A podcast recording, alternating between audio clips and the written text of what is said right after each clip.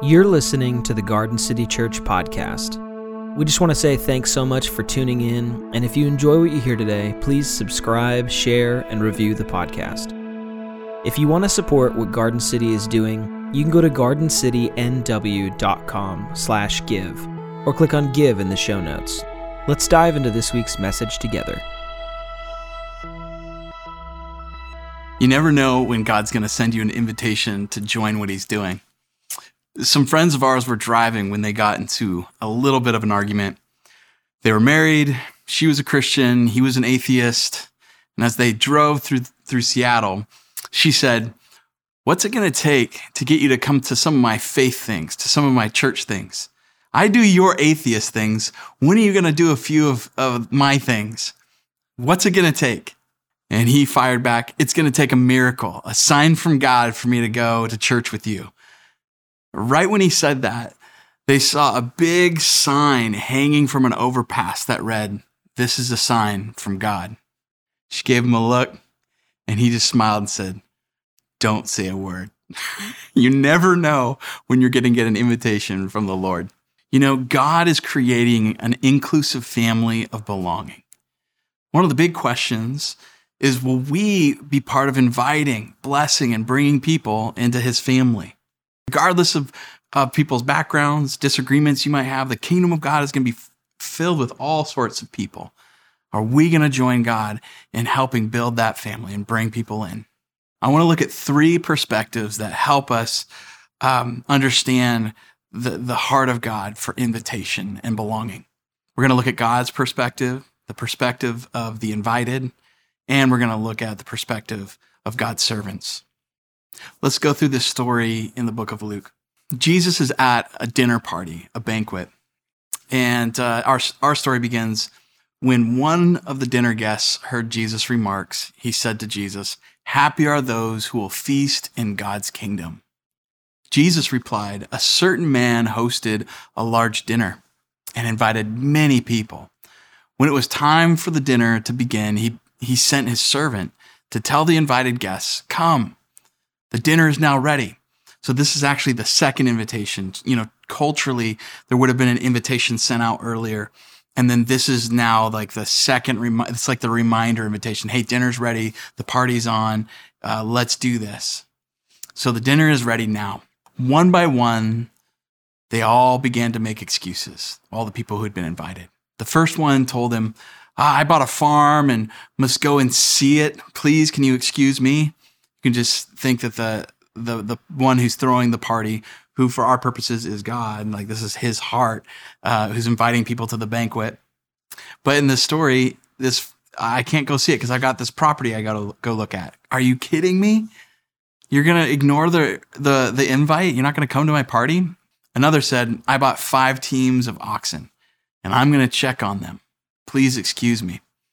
Oxen? Like, it's that important that you have to go check on your oxen right now when you've known about this party? Another said, I just got married, so I can't come. You can see him saying, Ah, that makes sense. I can, I can excuse that. When he returned, the servant reported these excuses to his master.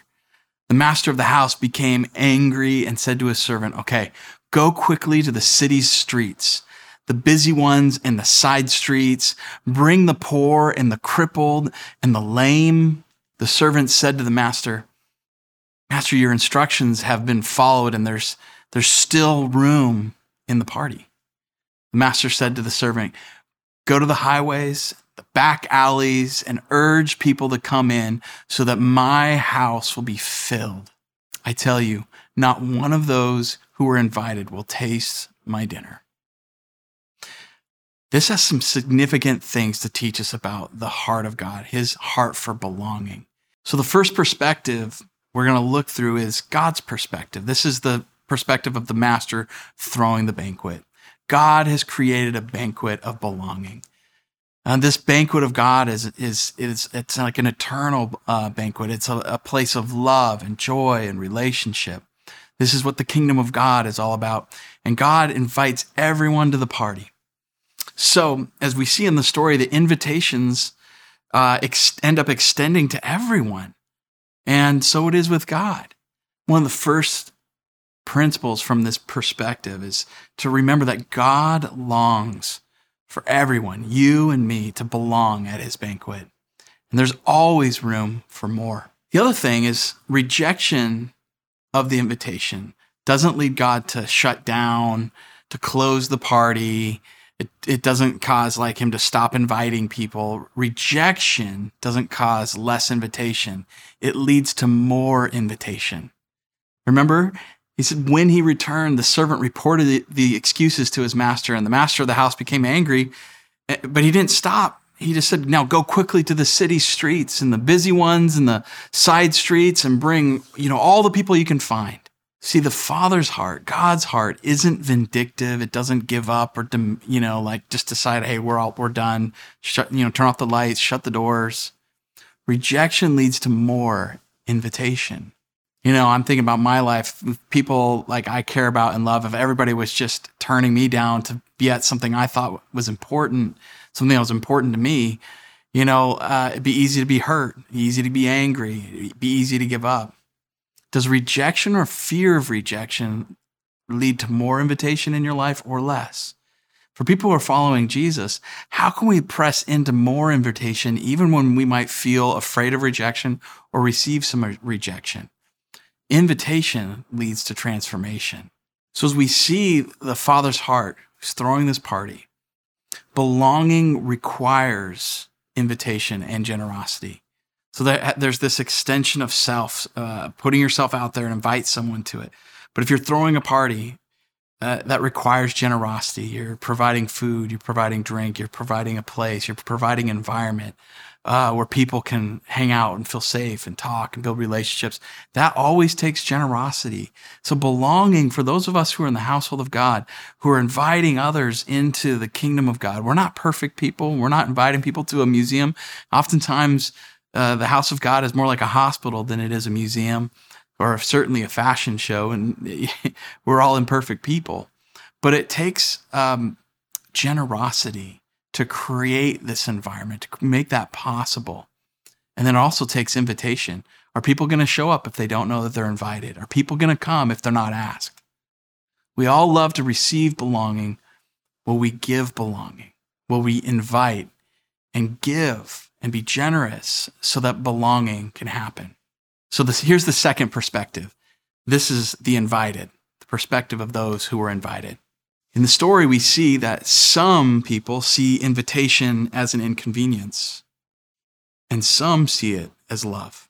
And so it is in our lives where sometimes people have really open hearts. They see your invitation as love into your life, and maybe for a meal, maybe for a conversation maybe to your faith community, whatever that invitation is toward the kingdom of God, they can see it as love um, and their hearts are open. But sometimes they can see it as an inconvenience or just they're not ready. Their hearts are, are, aren't, aren't open yet. And that's okay. The point is that we keep inviting. We keep inviting those who are ready. Maybe the, somebody who's not ready now will be later at another point. Now, in the story, we also see those who excused themselves from the banquet party excluded themselves from belonging. Sometimes we like to look at God, or we, maybe religion has painted God as like the one who loves to exclude people and choose the ones who get in and, and laugh at the ones who don't get in. And in the story, we, we see that the, the reality is that God is invited. He's an invitational God. He's created a belonging. He wants this inclusive family of belonging. And, um, the ones who are excluded have excluded themselves. They've rejected the invitation or the invitations, and they've had actually many. So it is with the family of God, where everyone is invited, and those who excuse themselves exclude themselves. But the beautiful thing is, throughout our lives, I think God's kingdom is all God is always finding ways of of inviting us to join Him in what He's doing. God invites everyone. We choose whether we want to join the party or not. And remember, rejecting the, the, the invite to the banquet, rejecting Jesus' invitation, always inspires more invitation from Jesus and from God and from, I think, God's community, not less. Rejection causes more invitation, not less. Now, one last thing I wanted to talk about with the people invited, the people who respond to this banquet. This is the banquet of the broken. This isn't like the banquet of perfect people. Uh, remember in the story, it says, when he returned, the servant reported these excuses to the master, and the master of the house became angry and said to his servant, Go quickly to the city's streets, the busy ones in the streets, uh, the side streets, and bring those who are who are hurting and broken, those who are crippled, those who are blind, those who um, are lame, those who can't see. This is the banquet of the broken. As we're thinking about living lives that reflect God's heart, the Father's heart, Jesus' heart, I want to reflect on these questions. Is Jesus' ministry, is the banquet, is the kingdom for those who are blessed or those who are broken? It's for both, right? And a lot of times in our lives, we have both blessing and brokenness, and we're all invited. Here's another question Did Jesus take care of the physical brokenness of people or the spiritual brokenness of people? Both, right? I think it's important. We want to stand with Jesus where we care about physical and spiritual brokenness and create places of healing for that. Another question Is the banquet of God for the powerful or the powerless? It's for both. It's for both. Mutual transformation happens when you can bring people together from these different places. Last question Is the banquet for those who believe or those who doubt? The, doubt, the believers or the doubters? It's for both. The kingdom of God is filled with people from all walks of life. And uh, if you don't like the people that are at the banquet of God, if you don't like seeing certain types of people in God's house or in your faith community or people that even God brings into your life, you got to take that up with the one who's throwing the banquet. It's the servants don't come up with the, the list of who gets in and who gets out. Uh, God is inviting everyone. He's the one who creates that list. And Jesus died for the sins of the whole world. What a blessing to be part of being stretched and learning how to love people who are different, those who are very similar to us. But we get to be in a family with so much diversity. You know, in our current reality, the hurt and broken during this time are carrying some major wounds. You know, it can be spiritually, it can be physically. The last few years we've been through as a culture. But I think spiritually and emotionally, there's so many people that are hurting. There's a lot of broken trust maybe the reason people's hearts might be closed to an invitation is because of pain. Uh, pain might be preventing them. Uh, old hurts, old experiences, maybe even with a place, uh, a religious place that was supposed to be um, expressing God's love to them. And I would, I would really encourage us to be gentle and sensitive and caring in how we invite um, people into the kingdom of God, and that our message needs to be embodied with the type of love that we speak about. Our, our actions have to match our words. This Christmas season is an opportunity to say to our world that you are welcomed and wanted by God. Like Jesus loves you, He wants you, and you're welcomed in His community.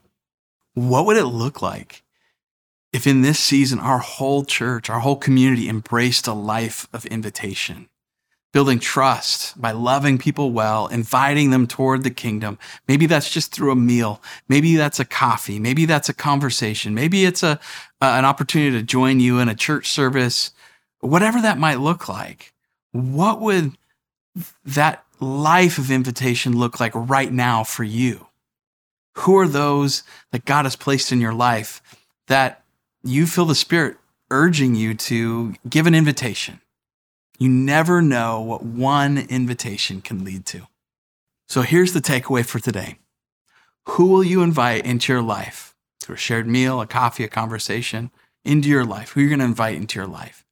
Because God's kingdom, his banquet is like rising through your life, it's seen through your life. Secondly, who is God laying on your heart to invite to maybe a Garden City service? maybe for our Christmas Eve service, uh, a moment where they can be uh, able to belong as they maybe believe. Maybe uh, if you're online, share one of our services with a with a friend so that they can belong before they believe. Guys, I love you so much. Next week we're going to be finishing uh, this parable, looking at the perspective of the servants, the ones who were sent to go out and invite. And we're going to be looking specifically at this question Why did all of the friends reject the invitation of the master who threw the banquet? Guys, love you so much. See you next week.